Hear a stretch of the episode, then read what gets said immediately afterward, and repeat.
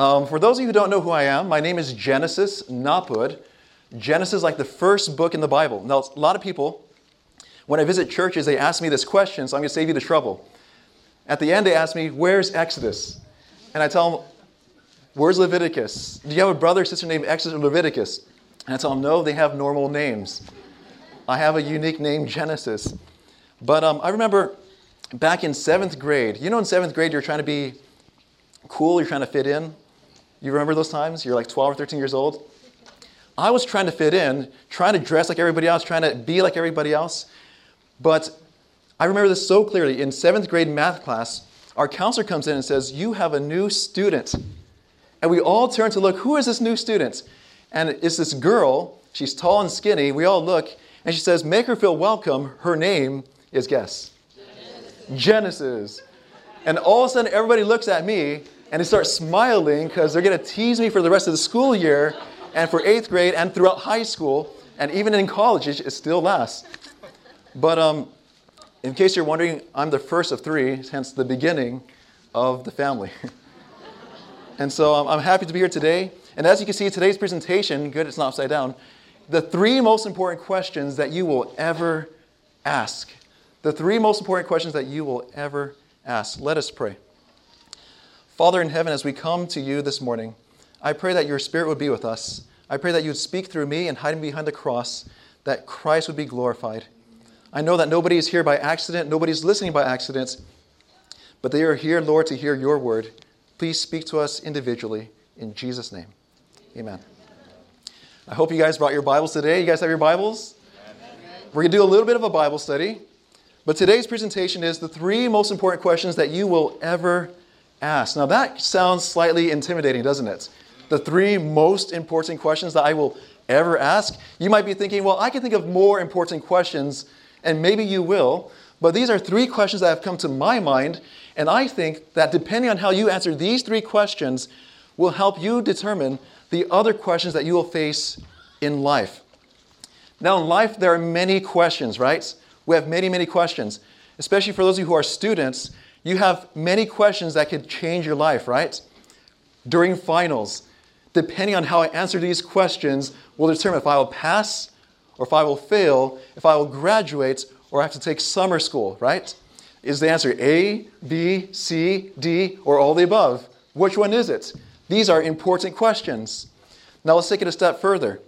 Some of us here are graduating, right? And you might be asking, well, what's next in life? Where do I see myself in the next five or 10 years? Will I still live in Loma Linda? Will I move back home? Will I be out of the country? Will I get married? To whom will I get married? When will that be? Will I have children? Will I live in the city? Many important questions that deserve very good answers. Amen? Now, everybody's answer might be different. We're all different people, but nevertheless, we have to think about this. But today, I want to ask you three questions that are very important. And the first one I want to ask you is where did we come from? Where did we come from? Now, some of you are probably thinking, I just came from my dorm. I just came from my house five minutes ago. That's where I came from. Or I just came from the lobby. Okay, but in a bigger perspective, where did we as humans come from? Where did we come from? Now, this is very controversial, but not too long ago, there was a debate between, do you guys know who these two are? Who? Ken Ham and who else? Bill Nye, the science guy. When I was growing up, I used to love watching Bill Nye as a kid because he made science fun and interesting. But um, not too long ago, there was this debate, and they were debating over where we came from. Did we come from God, intelligent design, or did we come from evolution, the Big Bang? Now, Bill Nye argues that we came through the Big Bang, that a long, long time ago, perhaps billions of years ago, there was something called the Big Bang, and through this Big Bang, things just came to be. The nitrogen, the hydrogen, the oxygen, and all the elements came together and somehow, some way, randomly formed the earth, the sun, the moon, and the stars, and everything that we see today. And through the process of survival of the fittest and evolution, humans came to be. He argues that this world is very old, perhaps millions or even billions of years old. On the other hand, we have Ken Ham, who is a creationist, he's a Christian, and he says that he believes the Bible. And he believes something that we believe as well. If you have your Bibles, go with me to the book of Genesis. Genesis is a very good book. I really like the book of Genesis, not just because my name is Genesis, but it's a very good book. Let us go to the book of Genesis, chapter 1. Our question, our first question is where did we come from? Where did we come from? Genesis chapter 1, we read a familiar verse, chapter 1. The Bible says, In the beginning, who? God. God. So who was at the very beginning of time? God. God. And what did God do? He created heaven and earth. God created heaven and earth, and how did He do it? with his word. The Bible says in John chapter 1, it says, In the beginning was the word, word and the word was with God, and the word was God. was God. The Bible says all things were made through the word, Jesus Christ. Amen? Amen? And so God created this world by the power of his word, and how long did he do it? In a week, and how long is one week? Okay, six days or seven days, right? He created the world in six days, and on the seventh day, he rested. Now, some argue that perhaps God used evolution and creation, that God somehow used evolution to create the world, and this is what we call theistic evolution. But biblically, we know that this is not so. The Bible says in Psalms, let's go in our Bible, Psalm chapter 33, Psalm 33, verses 8 and 9. Let me know when you're there by saying amen. Psalm 33, verses 8 and 9. The Bible says, Let all the earth fear the Lord. Let all the inhabitants of the world stand in awe of him. For he did what? He spoke, and it was done. He commanded, and it stood fast. God has power in his word. When God speaks, things come to pass. God has power. Now, when I speak, I don't have that kind of power when I speak, things don't really come to pass. Does anyone here have a dog? Pets? Now, I love my dog, and my dog is obedient most of the time. At home, he's obedient. I say, come here, he comes. I say, sit, he sits. But when we go to the dog park, something changes. All of a sudden, he, he, just, he just zones me out, and all my commands just go out the window. I say, come here, he will not come here. Sit, he will not sit. Now, my words have no power, not even to command my dog, much less to speak stars into existence. God has the power to breathe stars into existence. God spoke and it happened. God said, Let there be light. And what happened? There was light, and the light was good. God created everything. He breathed the stars into existence. He made the sun, moon, and star, everything by the power of His word. There is power in God's word, and he did it in seven days. What an amazing God, amen? That is an amazing God. But there's something very special in creation. Every day was a special day in creation. Day one, day two, all the way to day six and seven. But on the sixth day, God created something very, very special. What did God create on the sixth day? Okay? He created mankind. And previous to man, he created the animals, and he created the animals with his word. But when it came time to creating a man, God did something different. If we have our Bibles, let's go back to the book of Genesis, Genesis chapter 1, verse 26. Genesis chapter 1, and we're going to look at verse 26.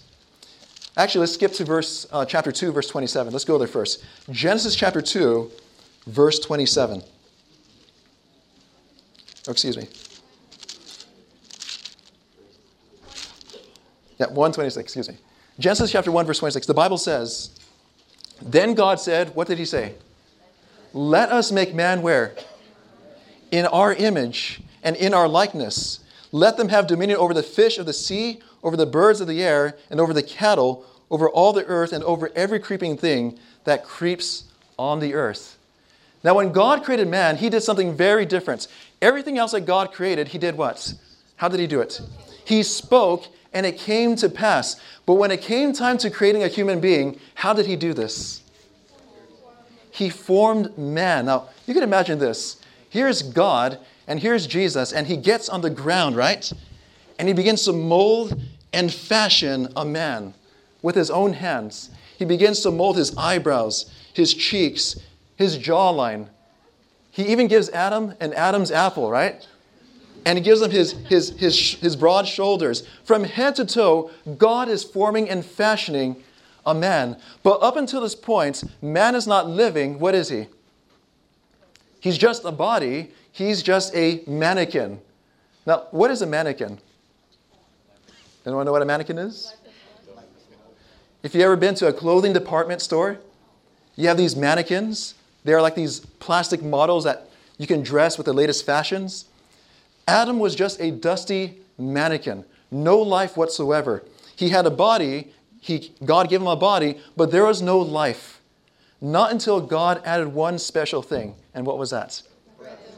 The breath of life. The Bible says that God breathed into Adam's nostrils the breath of life. Now, let me ask you a question. If you are going to breathe into someone's nostrils, how close are you going to be? Yeah, really close, right? Like in their face, literally, in their face. And so, when God is going to breathe into Adam's nostrils the breath of life, God is in the face of Adam and he blows into him the breath of life. And then, as Adam inhales for the first time, his lungs expand, his heart begins to beat, blood begins to flow through his veins, his brain waves start working, and Adam's eyes begin to open.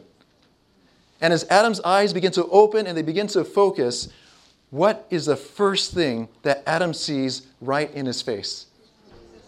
The face of God. And you can imagine Jesus must be smiling, amen? And he takes Adam by the hand and he pulls him up. And he probably, you can imagine Jesus putting his arm around his shoulder and says, Adam, let's walk. Let's take a little walk. It reminds me of that song, I Come in the Garden Alone.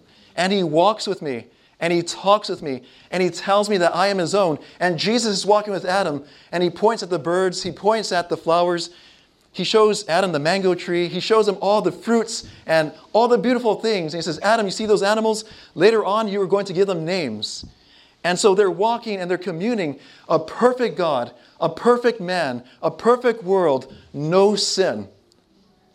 This is a perfect place. And this is God's will. Mankind was created not to suffer. Mankind was, was created not to be in pain. God created man to enjoy life and to enjoy his creator, to be loved by God and to love God. And so here's mankind with a perfect God. Everything is beautiful. So we ask ourselves the question where did we come from? And the answer is we came from God. Now, in evolution, they teach we came from the monkeys, right? But what's very interesting is that the Bible says that we were created in whose image? In God's image. We were created in the very image of God. Now, to say that we came from monkeys is kind of like, you know, an insult to both us and to God. It reminds me of that story in Exodus where Moses went up to the mountain for 40 days, and while he was gone, the Israelites began to rebel. And they made themselves a golden calf, and they said, This is the God who saved you, who delivered you from Egypt, this golden cow. And Sister White says that this was pretty much degrading God and it's also degrading humanity. When we say that we came from monkeys, it's degrading God in a sense because we were created in His image and it's also degrading us as well. We came from God, created in His image, in His likeness, to live in happiness with our Creator. That's where we came from. Amen? Amen? And if we know where we came from, perhaps by faith we will know where we are going. But before we move on, I want to show you a quote here. It says, Man was the crowning act of the creation of God, made in the image of God, and designed to be a counterpart of God. Man is very dear to the God because he was formed in his own image. When God created man, this was the crowning act of creation. You could imagine all the angels rejoicing and praising God when he created human beings. This is the crowning act. So now we know where we came from. The question is, where are we going? Where are we going? Now, this is a very important question that many of us are asking. Where are we going in life? What's the next step? What do I do after I graduate? Where will I live? What will happen in the next five or 10 years from now? What's going to happen? It's a scary thing. But in the bigger picture, by faith, we know where we are going. The Bible says, go with me in your Bibles to the book of Revelation. Revelation chapter 21. Revelation chapter 21. And we're going to look at verse 1. Revelation chapter 21, beginning in verse 1. Are we there? Amen? Revelation chapter 21, beginning verse 1, the Bible says, Now I saw a new heaven and a new earth, for the first heaven and the first earth had what? Passed away. Also, there was no more sea. Then I, John, saw the holy city, New Jerusalem, coming down out of heaven from God, prepared as a bride adorned for her husband. Verse 3 And I heard a loud voice from heaven saying, Behold, the tabernacle of God is with men, and he will dwell with them, and they shall be his people. And God himself will be with them, and be their God. Verse 4 And God will wipe away every tear from their eyes. There shall be no more death, nor sorrow, nor crying. There shall be no more pain, for the former things have passed away. We have something to look forward to, amen? Jesus is coming again. And when Jesus comes again, he's going to create a new heaven and new earth, a, a, place where there's no more pain and no more suffering and no more death. This world is full of suffering. But when we get to heaven, there will be no more suffering. How many of you are looking forward to the second coming of Jesus? Amen? Now, let me ask you a question What makes heaven so wonderful? Amen. Because Jesus is there. We talked about this in Sabbath school last week, right? Because Jesus is there. That's the ultimate reason why heaven is so wonderful. It's kind of like going to a shoe store, right? You go to a shoe store and you want to get a, a, certain pair of shoes, and you ask the salesman, I want these kind of shoes and this color, this size. And the salesman says, Okay, I'll be right back. He goes to the back, he comes out, and he says, I have good news and I have bad news. The, the bad news is we don't have the shoes. We don't have your color, we don't have your size, we don't have what you want. But good news is we have the box that it comes in. Do you want the box? Now, how many of you would take the box home? Nobody will take the box home. You could probably use it for something, right? Now, another scenario, he goes back, he comes out, he says, Good news and bad news. Good news is we have the shoes, the size, the color, and everything, but we don't have the box. Do you still want the shoes? Yes. You still want it. And in a very similar way, Jesus is like the shoes, heaven is like the box. If we go to heaven and Jesus is not there, what's the point? What makes heaven so wonderful is because Jesus is there. Amen? Amen? Sister White says that when God gave us his son Jesus, he poured all of heaven out into that one gift. All of heaven was poured out into that one gift, Jesus. So the fact that Jesus will be there is what makes it so wonderful. But I think another reason why heaven will be such a great place is because everybody in heaven loves Jesus and keeps his commandments. And because they love Jesus and keep his commandments, it's a place of peace and safety. There is no, when I get to heaven, there will be mansions there, but I doubt that there will be any locks on my doors. I don't have to worry about anybody breaking in and stealing. I don't know if there will be cars in heaven, but if there are cars, I don't need a car alarm in heaven. I don't need a bike lock in heaven. Nobody will steal my things in heaven because everybody in heaven loves God and keeps his commandments joyfully. Not because they have to, but because they delight to do the will of God. But here on earth, there is suffering. Here on earth, we have to worry about theft. Here on earth, we have to lock the doors get car alarms, and protect ourselves. Now, why is that? What makes this earth so terrible? Because of transgression of the law, which is sin, right? Because of sin, the transgression of the law, and because we love sin, we have to, you know, look out for ourselves. In heaven, everybody loves God and keeps his commandments, and the commandments say to love one another. But because this is a world of sin, we love sin, and sin is selfish, and sin takes advantage of other people. The reason why there's so much suffering in this world is because of sin. But I'll hazard a guess that if everybody in this world loved God and kept his commandments, there will be a little bit of heaven on earth. So I'm looking forward to heaven.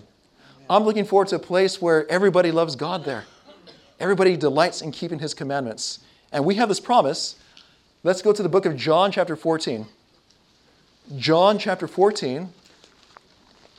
Jesus gives us a precious promise that we can look forward to. John, chapter 14, looking at verse 1. John 14, verse 1. Let me know when you're there by saying amen. John 14, uh, verse 1, the Bible says, Let not your heart be troubled. You believe in God, believe also in me. In my Father's house are many mansions. If it were not so, I would not have told you. I go to prepare a place for you, and if I go and prepare a place for you, I'll come again and receive you for myself, that where I am, there you may be also. Jesus is coming again. He's coming again, and he has this promise. You know, our, our name is Seventh day Adventists. And when you look at the name Seventh day Adventists, it reminds us about the past and it reminds us about the future. Seventh day, the Sabbath, we came from God, the Creator. And Adventists, we are awaiting the soon second coming of Jesus Christ. This world is not our home. We're only passing through. We are pilgrims. And we will soon be going home. So now we have established two questions. Number one, where did we come from? Well, where did we come from?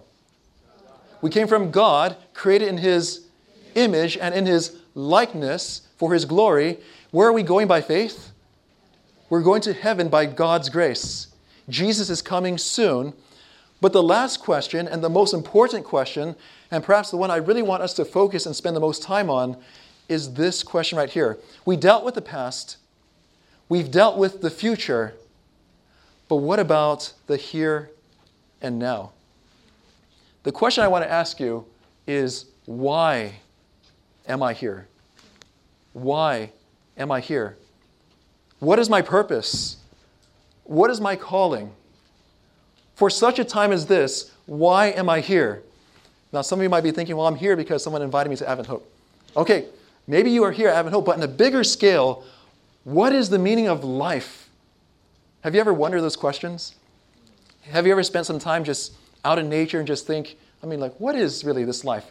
Stargazing, you look at all the stars and you realize how big the universe is. Who are we human beings? This earth has approximately, what, six or seven billion people. And we think to ourselves, what is my life? How could I impact the world? Does it even matter? The average lifespan of a human being is how much?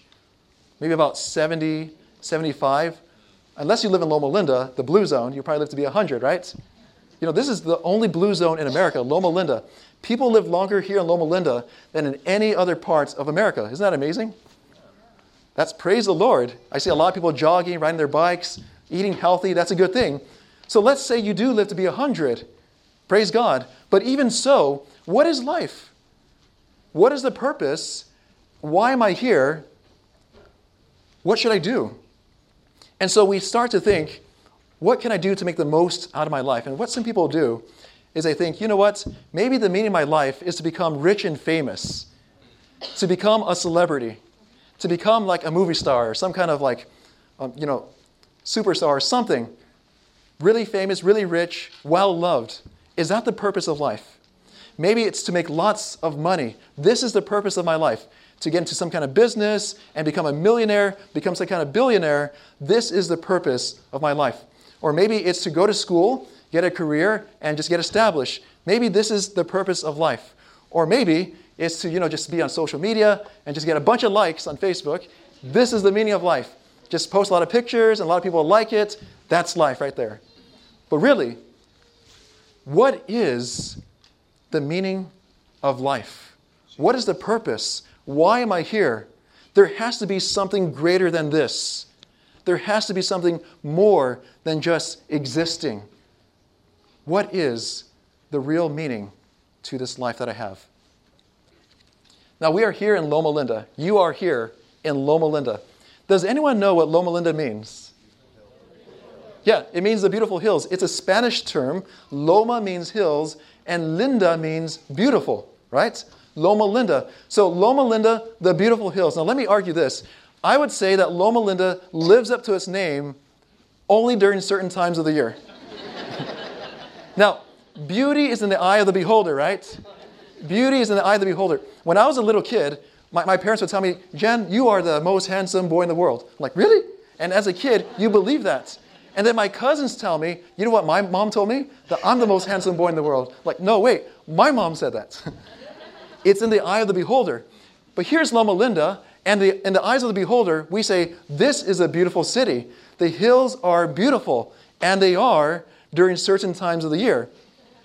I would say that it's during the times when it's raining because the hills are hydrated, the, the, the grass is green and lush, it's healthy, I mean, some of you might even go hiking on your Sabbath afternoon hike on, on the hills. I mean, it's beautiful. But then there are other times of the year when you wonder, like, really? Is it really Loma? I mean, is it really the beautiful hills? It looks like it's dry. I mean, where's the green grass? Where did it go? It's gone. I mean, it's withered and it's hot. And even during this time, you'll see a lot of you know, snakes. Now, I know some people can't stand to see snakes, so just close your eyes. But um, it's during the summer that we see lots of snakes. Now, I remember one summer, uh, my brother and I, we went jogging. It was, it was really hot, so we decided, you know what? We'll wait until the sun sets so it gets cooler, and we'll jog on the hills. So we waited until like golden hour, maybe around 6 or so, and we went jogging on these hills because we're in the blue zone, we're trying to be healthy. And so we're, jogging on these hills, and as we're getting done with our jog, we're coming down the hill. I was distracted. We were talking about Bible prophecy, ironically, of all things, the serpents and the dragon. And we're talking about these things, and you know, the Bible says two are better than one, right? I didn't see it, but my brother saw it. He saw that there was a rattlesnake, and I was about to step on it. But praise the Lord, he saw it, he warned me, and I jumped so high. I could have been in the NBA. I mean, I, I just jumped so high. And I just took off running. Actually, we both took off running, like almost stepped on this rattlesnake. And someone told me that um, it's during the summer that they come out, especially during sunset, because that's when the, the little rabbits come out and that's when they start hunting. So beware, for those of you who want to go hiking, watch for rattlesnakes. But these rattlesnakes usually come out during the summer when the grass is withered and dry, and you wonder, is it really Loma Linda? Is it really that nice? But here's the thing I want to think about Loma Linda, the green grass is so beautiful, it's so vibrant, it's so healthy, it's so full of life, but only for a certain season. Then, before you know it, that grass withers, it dries, and then it dies, and then it becomes the inhabitants of rattlesnakes. It makes me think about life. If you have your Bible, go with me to the book of Isaiah. Isaiah chapter 40.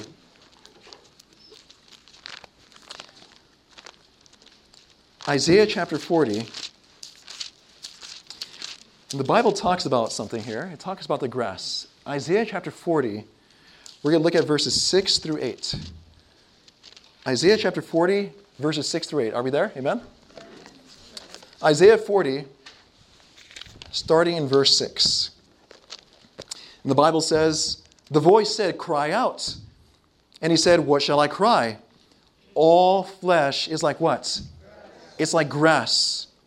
And its loveliness is like the what? The flower of the field. How many of you here like flowers? Anyone like flowers? It's like all the ladies are raising their hands. None of the guys. Okay, the, the, the flowers are like the loveliness, right? Verse Verse 7.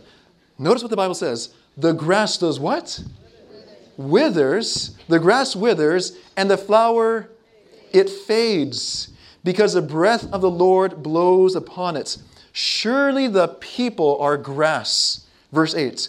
The grass withers and the flower fades, but the word of our God stands forever. Now it's very interesting. The Bible compares us to grass and flowers. Grass and flowers. I mean, grass is green. Look at that. It's beautiful. It's nice and healthy. It's lush. Loma Linda, you, you'll be driving on the freeway, on the 10 freeway, and you look at Loma Linda and you think, wow, that's a beautiful city. That is when it's, when it's rainy season, right? And so you're like, wow, that's, that's beautiful. But then when the season is done and the sun is so hot and there's not much water, it's not as beautiful. The grass withers and the flowers, they fade away. On Valentine's Day, many flowers make the ultimate sacrifice, right? They make the ultimate sacrifice. you know, many guys give flowers to their girlfriends or to their wives, and they're pretty, they smell nice, they're colorful. But did you know that those flowers are slowly dying? Because you trim them, you clip them. And give it a few weeks or maybe even a few days, and they will fade, they will wilt, and they won't smell as nice. The Bible says you and I are like grass and the flowers. We are here today in the prime of our lives. Advent Hope is a young adult Bible uh, Sabbath school, right? Many of us here are in our 20s, right? We are in the prime of our life, young, strong, healthy. We go to the gym. We're lifting weights. We're, we're running. We're, we're participating in marathons, triathlons. We're feeling good about ourselves. We look in the mirror. We think like, yes, I, you know, I, I, I'm happy. I'm young. I'm strong. I'm healthy. But that prime in our lives will soon fade away. We are in the prime of our lives. We feel strong, but eventually we will not be as strong. There will always be somebody stronger than us. You might be the best looking person in your class, but eventually you will not be the best looking person anymore. There will always be somebody who is stronger, somebody who is faster, somebody who has more fashion. There's always going to be somebody because time goes on. Even King Solomon said, you know, vanity, everything is vanity. Nothing is new under the sun. When we think about our grandparents, right? Think about our grandma, our grandpa, and we look at them, we love our grandparents, and they're elderly, they may not walk as fast, or you know, they might be in a wheelchair, they might be even bedridden, but at one point in their lives, they too were like us. In the prime of their lives, in their 20s, they know what it's like to go to school. They know what it's like to fall in love. They know what it's like to have a heartbreak. They know what it's like to succeed. They know what it's like to fail. At one point, they were just like us. And perhaps in their thinking, they thought, I will never grow old. I'm in the prime of my life. I'm the strongest guy in the world. I'm the best looking person in the world. At that point, brothers and sisters, they were not grandmas and grandpas. But time went on, beauty fades, strength weakens, life moves on. And we ask ourselves the question what really is the meaning of this life? Am I just here to come and to go? Am I here in this circle of life where I'm young and single now, get married, have a family, and eventually become a grandpa, and life just starts all over? Is that the meaning of life? There has to be more than just making money, or becoming famous. There has to be something more. The Bible says in Proverbs chapter 31, verse 30, it says, Beauty is vain. Why? Because beauty fades just as a flower fades. So we begin to think to ourselves, what then? What is the meaning of all this? What is the meaning of my life? What is my purpose? Is there a deeper reason for why God has put me here? Now, there's nothing wrong with pursuing, you know, you know, to, to, to live happy. There's nothing wrong with relationships, nothing wrong with giving, having a career, nothing wrong with any of those things. But if these things are more important than God, then there would be a problem. Amen? There has to be something deeper to this life. We are here in this world for such a time. And so let's ask that question What is the meaning of life? Jesus, what is the meaning of life? And he will tell us what the meaning of life is. Are you guys ready? Jesus, what is the meaning of life? Let's go to our Bibles to the book of John. John chapter 17. John chapter 17, and we are going to look at verse 3. Jesus, what is the meaning of my life? Am I here to simply just grow up, go to school, graduate, start a family, and move on. The circle is that the meaning of life? Is it to become rich and famous? Is it to be successful? What is the meaning of life, Lord? And the Lord says, This is the meaning of life. You guys there? John chapter 17, verse 3. The meaning of life, why you were created, why you are here today. John chapter 17, verse 3. And this is eternal life. This is the meaning of life, says Jesus. That they may know you, the only true God and Jesus Christ, whom you have sent. That is the meaning of life. The reason why we exist is to know God and to know His Son Jesus. Now, for some of us, we might know what it's like to drive a, an expensive sports car, but do you know Jesus? We might know what it's like to date somebody very popular, but do you know Jesus? We might know what it's like to have lots of money in our pockets, but do you know Jesus? We might know what it's like to succeed in life and to be well loved and to be famous, but do you know Jesus? Jesus says, This is the meaning of life that you would know God and Jesus Christ, his Son, who he has sent. That's what it's all about. Now, brothers and sisters, you might have it all, but if you don't know Jesus, it's nothing. On the contrary, you might have absolutely nothing no money, no car, no girlfriend, no family, nothing. But if you have Jesus, you have everything. You might be a simple little fisherman, but Jesus can use a fisherman to change the world, and which he did. God uses all kinds of people. He used doctors, fishermen, tax collectors. If you'll give your life to Jesus, he can use you to turn this world totally upside down. So Jesus says, This is the meaning of life. The meaning of life is to know God and to know his son, Jesus Christ. Now, notice what the prophet says. She adds on to this. In one of my favorite books, um, This Day with God. Notice what she says in the book, This Day with God, page 46, paragraph 6. This is what it's all about. She says, To possess Christ is your first work. So, what is your first work?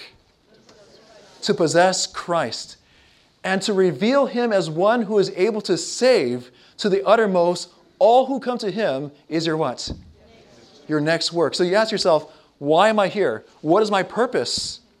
She says, Your first work is to know Jesus. And your second work is to save souls, tell others about Jesus. When you think about it, nothing in this world really lasts. Right. Nothing lasts. Right. You think about it. Like, this suit is not going to last. It's all firewood, right? My car is not going to last.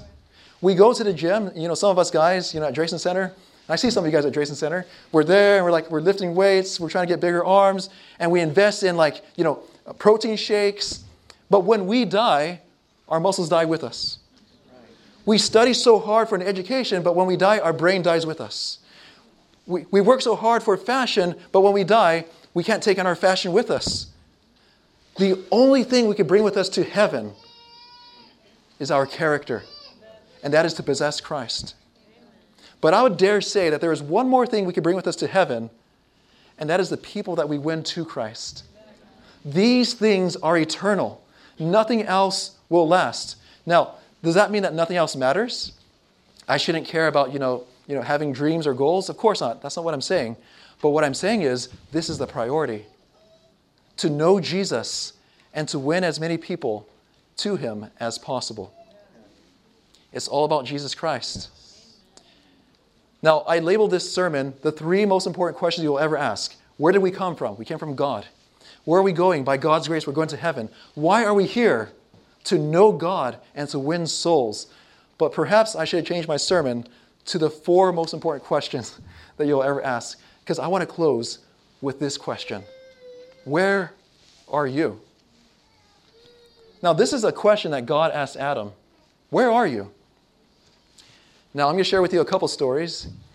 A couple years ago, my friends and I decided to play a game of hide and seek. Now, I remember playing this as a kid, right? Have you ever played hide and seek before? It's a fun game for kids, but who says that there is an age limit to this game, right? And so a couple years ago, my friends decided, you know what? Let's play hide and seek. We're a bunch of 20 year olds, you know, some of us in school, but who cares? Let's, let's go to Bryn Mawr Park, and it was at night, and we played. And so we chose the oldest guy to count to 100. And so he was like, what, 28 or 29? We're like, okay, you count to, to 100, and we're all going to hide. We're all in our 20s. We're all adults. And so he's counting, and we're all hiding. And so some of my friends, they, they hide behind the bush, some hide behind the trash, some hide up in the slide. And I thought I was the most creative. I hid myself in a tree, like Zacchaeus went up in a tree. Except Zacchaeus climbed the tree to be seen, I climbed to be hidden. So I'm hiding this tree, and I hear my friend saying, 98, 99, 100, okay, I'm coming. And then within a few minutes, you hear laughter. You hear people saying, I see you, stop hiding, come out from there. And there's about like 10 of us, right? So maybe 10 or 15 of us, I don't remember. And so he's finding everybody, and everybody's being found out, but nobody could find me. And I'm all like, this is great. No one could find me. I have the best hiding place. And before you know it, everybody's looking for me. Like, where is Genesis? Like, Genesis, where are you? Where are you? And they're, they're passing by the tree, they can't see me. And I'm all like laughing to myself, like, these guys can't find me. They're taking forever. I get bored, so I start checking my Facebook, my email. My foot is falling asleep. And I'm just waiting, I'm thinking, like, where are these guys? Like, what's taking them so long? And I look and I see them like all gathered and they're doing something else. I'm thinking, like, what's going on here? So I come, and I think I was in that tree for like 30 minutes or so. So I come down the tree and I say to my friends, You guys did not find me. And like, Genesis, oh, we thought you went home. now, I don't know if, that, if I, if I should take that as a compliment because I found such a great hiding place or an insult because they stopped looking for me. But they were asking, Where are you? because they didn't know where I was.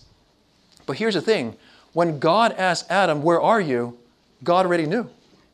God knew where Adam was physically and spiritually. That question was for Adam to think, Where am I? Where are you? I know you're at Advent Hope, of course, but where are you? God is seeking you. I want to share with you one more story. In December of 2011, I went to the Philippines for the first time in my entire life. Now, I'm half Filipino, and a lot of my relatives are like, You need to go to the Philippines. You can't speak the dialect. You've never been to the motherland. What kind of Filipino are you? you need to go there. And so I decided, you know what, I will go to the Philippines. And I went with some friends for this, um, I think it was called PYC, the Philippine Youth Conference. And so I was going there and I was super excited. I'm going to go to the Philippines, my first time out of the country. So I got my passport, you know, I got my luggage, I got everything ready, super excited. It's December of 2011, so it's cold here. So I'm wearing a sweater, I'm wearing like this winter attire. But if you've ever been to the Philippines, it's like Hawaii. It's super hot and humid. And, but I, I wasn't thinking about that. And so, like, I'm so excited. And I fly out to the Philippines, and it takes about 18 hours, including the layover. But here's the thing um, I didn't have a phone with me because there would be no purpose. It wouldn't work over there. So my friend told me, because he was coming from, I was coming from LAX, he was coming from San Francisco. He told me, when you get to the Philippines, because we don't have phones, I want you to meet me at this specific location. But at that time, when he told me, we were Skyping, and I was eating at LAX, and my hands were greasy, and I didn't have any napkins, so I didn't write it down. So I thought to myself, you know what, I'll just memorize that, which was a dumb mistake. I'll just memorize where we're going to meet. Well, you tend to forget things over 18 hours. And plus, when you're packed like sardines on a plane and everybody's sick, I got sick too. And so I forgot the location. And so 18 hours later, I land at the Manila International Airport, and I think to myself, now, where did he say we were supposed to meet? Like, I don't remember. I'm thinking, well, that doesn't matter. Let me just get my luggage. I get my luggage. I'm like, okay, I don't see him. Maybe he's outside. And you know, up until this point, everything's air conditioned, and I'm still wearing my sweater. And I walk towards those automatic doors, and as I walk, those doors open, and all of a sudden, this heat and humidity just strikes me, and all of a sudden, I'm just sweating like crazy. And I'm standing outside, and I'm thinking this was a bad choice. Let me go back in. But they don't let me back in because I have to go through security again. Something like this is not good. I'm stuck outside the airports, and I don't know where my friend's at. I'm lost. And so I'm walking around, I'm looking, it's noisy, it's dark, it's hot, and um, cars are honking. I can't even speak the dialect. And I'm thinking, like, this is not good at all. And I felt like if, if I were to shout for help, nobody could hear me. That's what I was thinking, like, this is not good. And so I'm just walking around, and um, I go to this lady. I'm like, can you um, page for my friend? she pages, but because it's so noisy, I can't even hear the page. So I'm thinking, like, this is great. So I'm like praying, like, Lord, please provide a miracle, help me to find my friend. And then like all the bad thoughts come to my mind, like maybe he'll forget about me. Maybe he'll be like, he'll just go to the hotel and like, maybe he'll think I missed my flights. And I'm thinking about all the worst case scenarios because there's no way to communicate with him. And I'm worried, I'm worried, I'm walking up and down, I'm just praying. I cannot find him. It's a scary feeling and I was lost for about two hours. Now, two hours doesn't sound very long, But when you are in another country for the first time and you can't speak the dialect and you have no way of communicating, that feels like a very long time. but after two hours, I hear a familiar voice. And I'm like, wait, am I hallucinating? I look up and I hear my voice like Genesis, and I see my friend. And I get very happy. And I, I don't know if I was walking fast or I started running, but it was in slow motion. I was like, it's my friend. Praise God. He didn't forget about me. And I thought he would be mad at me, but he wasn't. He was more concerned. And I praise God because this friend of mine, he has a very type A personality. Do you, do you guys know what a type A personality is? They're very determined to get from point A to point B, and nothing will stop them. They'll do whatever it takes. I praise God that he had that type A personality because he told me, Genesis, I did not stop searching for you until I would find you. Now, I don't know if he exaggerated a little bit, but he told me, Genesis, I searched every single square inch of this airport. He said, I, I searched inside the building, outside the building, in the parking lot, the men's restroom. Now, I think he exaggerated here, the women's restroom. I don't know if that was true or not. He said, I went up to a bench, I saw somebody sleeping with a newspaper on their face, and I pulled back the newspaper. It wasn't you, so I put it back down. And so he's like, I searched, and he said, I would not have gone home until I found him. I praise God that, um, that he found me. He was determined to find me. He wouldn't go home. Now, praise the Lord because um, in, my, in the back of my mind, I was thinking, like, worst case scenario, worst case scenario, I'll just take a taxi to the school that we're supposed to speak at. But um, praise God that didn't happen because he would probably still be there looking for me. But um, he searched and he did not give up until he found me. Friends, God has much more of a type A personality than that. God is seeking you. And you may not know where you're at. You might be thinking, I'm at Advent Hope and I don't know where I stand with God. I don't know what I'm doing with my life. I don't know what my purpose is. I don't know where I'm going. But God knows. And He knows where you are spiritually, He knows where you are in your life. And God is seeking you. The question is will you allow God to find you? Will you allow God to take you home? Let us bow our heads. Father God in heaven, as we have seen today, we ask ourselves three important questions. Where did we come from? Lord, we were created in your image for your glory. Where are we going? By your grace, Lord, we will make it to heaven. Why are we here? We are here at such a time for this to live for you, to, to know Jesus, and to win as many souls as possible. And Father, everybody here is different, but where are we, Lord? Lord, you are searching for each and every one of us. And it's my prayer, Lord, that we would allow you to find us and to stop hiding. Father, be with us, guide us in our lives, and direct us, for we trust in you. In Jesus' name. This media was brought to you by Audioverse, a website dedicated to spreading God's Word through free sermon audio and much more. If you would like to know more about Audioverse, or if you would like to listen to more sermons, please visit www.audioverse.org.